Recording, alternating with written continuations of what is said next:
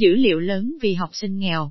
Các quốc gia cần những người có kỹ năng và tài năng để tạo ra những cải cách làm cơ sở cho tăng trưởng kinh tế dài hạn. Điều này đúng trong những nền kinh tế đã phát triển cũng như đang phát triển. Nhưng điều đó sẽ không xảy ra nếu không đầu tư vào giáo dục và đào tạo.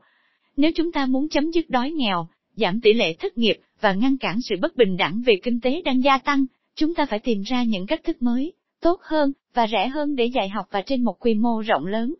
Mục tiêu này có lẽ dường như vượt quá khả năng ngay cả những nước giàu có, nhưng việc thu thập, phân tích và sử dụng dữ liệu giáo dục một cách thông minh có thể làm nên một khác biệt lớn.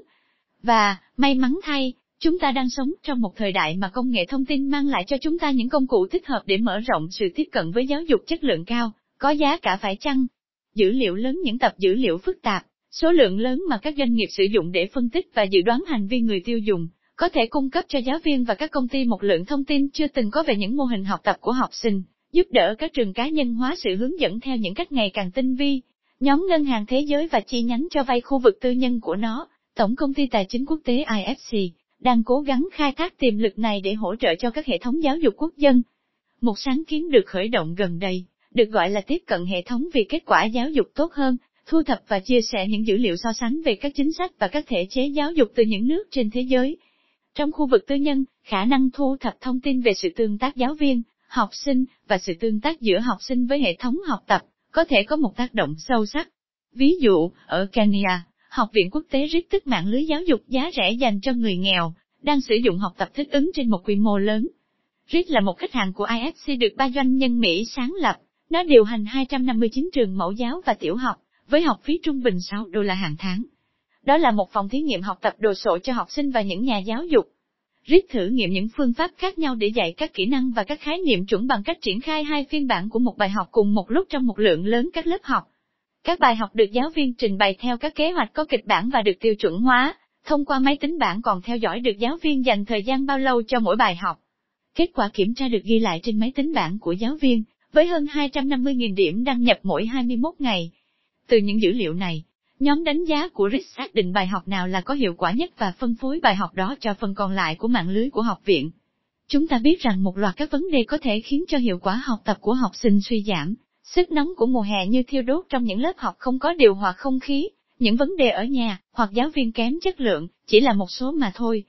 Nhưng khi người ta tập hợp những kết quả lại trên một quy mô lớn thì các biến được làm phẳng ra, và những khác biệt quan trọng nổi lên. Đó là giá trị vĩ đại của dữ liệu lớn. Một trường hợp khác là Savit, nhà cung ứng giáo dục phổ thông tại Hoa Kỳ, châu Âu, châu Á, Trung Đông và Bắc Phi, Sabit khai thác những tập dữ liệu rộng lớn để đảm bảo các tiêu chuẩn cao và nâng cao hiệu quả học tập cho hơn 63.000 học sinh.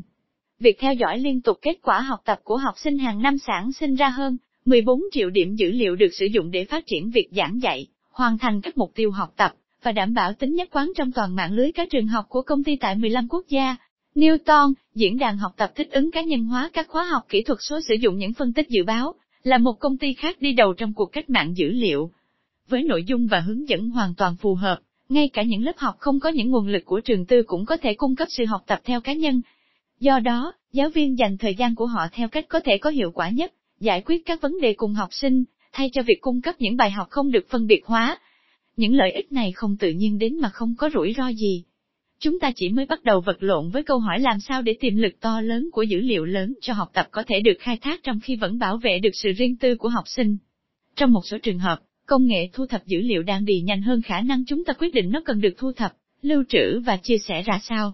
Dù cho dữ liệu được thu nhận một cách chặt chẽ như thế nào, chúng ta vẫn có nhu cầu cấu trúc cấp phép rõ ràng cho việc sử dụng chúng. Nhiều nước đang phát triển không có quy định bảo mật dữ liệu riêng tư nào cả. Những điểm tương tác giữa dữ liệu và giáo dục chứa đựng triển vọng về những sản phẩm giáo dục mới nhằm cải thiện việc học tập, với những lợi ích tiềm tàng lớn lao, đặc biệt đối với người nghèo. Để thu được những lợi ích đó và để làm thế một cách có trách nhiệm, Chúng ta phải đảm bảo rằng việc thu thập dữ liệu không quá mức và cũng không phải là không thích đáng, và rằng nó hỗ trợ cho việc học tập. Các chính phủ, khu vực tư nhân, và các tổ chức như nhóm ngân hàng thế giới cần phải xây dựng các quy tắc về cách thức tập hợp, chia sẻ, và sử dụng những thông tin quan trọng về hiệu quả học tập của học sinh. Phụ huynh và học sinh xứng đáng được hưởng không ít hơn thế,